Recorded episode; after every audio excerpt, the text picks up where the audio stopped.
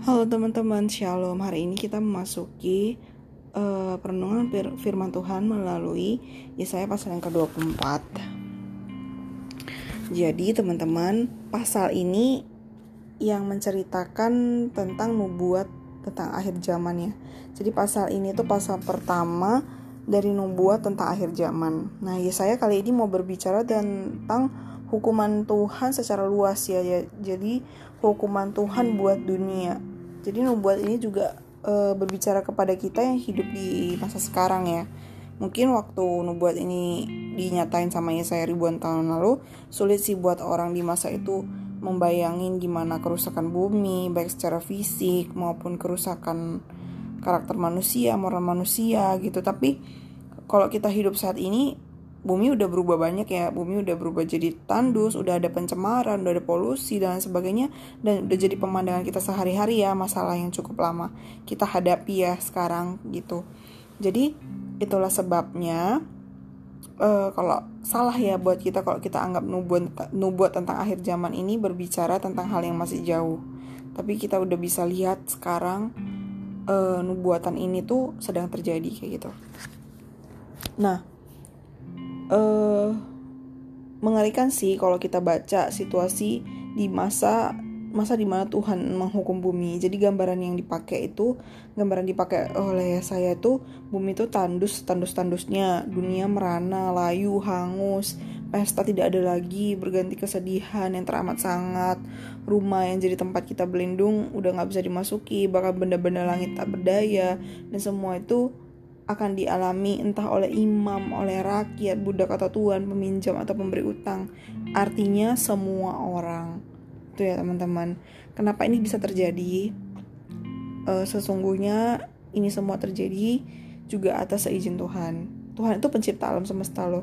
Dia yang punya kuasa, dia yang bisa nentuin apa pun yang terjadi, apa pun yang akan terjadi di alam semesta ini. Jadi firman Tuhan hari ini tuh jadi pengingat buat kita ya teman-teman kita manusia sering kali udah ngerasa lebih tahu tentang dunia ini. Kita udah merasa kita yang paling pinter. Jadi kita menolak apa yang disampaikan firman Tuhan. Tapi nyatanya bahkan jalan hidup kita pun kita nggak tahu satu menit lagi berapa detik lagi. Kita nggak tahu.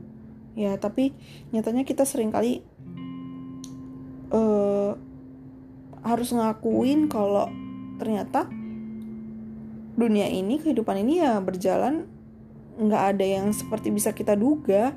Kita berpikir ya coba teman-teman bayangin deh di masa pandemi sekarang ini. Di tahun 2019 teman-teman waktu pandemi belum datang. Apa yang udah kita rancangkan ke depan selama 2020 gitu ya. Nggak ada yang bisa kita duga kan nggak ada yang nggak ada orang yang menduga pandemi akan datang gitu. Bahkan sampai hari ini sekalipun udah tahun 2021 sekalipun pandemi itu juga belum juga berlalu gitu loh. Jadi uh, satu hal yang perlu kita perhatiin di sini ya, meski uh, akan ada waktu di ayat yang ke-17 sampai ke-18 ya, meski akan ada waktu ketika dunia ini terkejut oleh berbagai hal yang tidak mereka duga. Gitu di ayat 17, hai penduduk bumi kamu akan dikejutkan akan masuk pelubang dan jerat kayak gitu tapi di ayat yang ke 14 sampai ke 16 dikatakan begini, ada sorak-sorai bagi mereka yang percaya, yaitu mereka yang hidup menghormati dan memuliakan Tuhan. Jadi jangan jangan walaupun kita tahu kita akan dikejutkan, kita nggak tahu apa yang kita nggak bisa menduga apa yang akan terjadi ke depannya, tapi jadilah orang-orang yang uh, hidup menghormati dan memuliakan Tuhan sehingga ayat yang ke-14 sampai ke-16 terjadi pada kita yaitu sorak-sorai bagi kita yang percaya kayak gitu.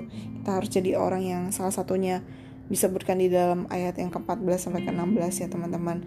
Walaupun segala yang dikatakan dunia nggak pasti apa yang akan terjadi, nggak seperti yang kita duga, tetapi firman Tuhan kalau kita pegang, janji firman Tuhan lah yang pasti kita terima yang adalah benar, yang adalah iya dan amin.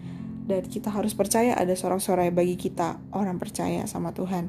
Semoga memberkati teman-teman.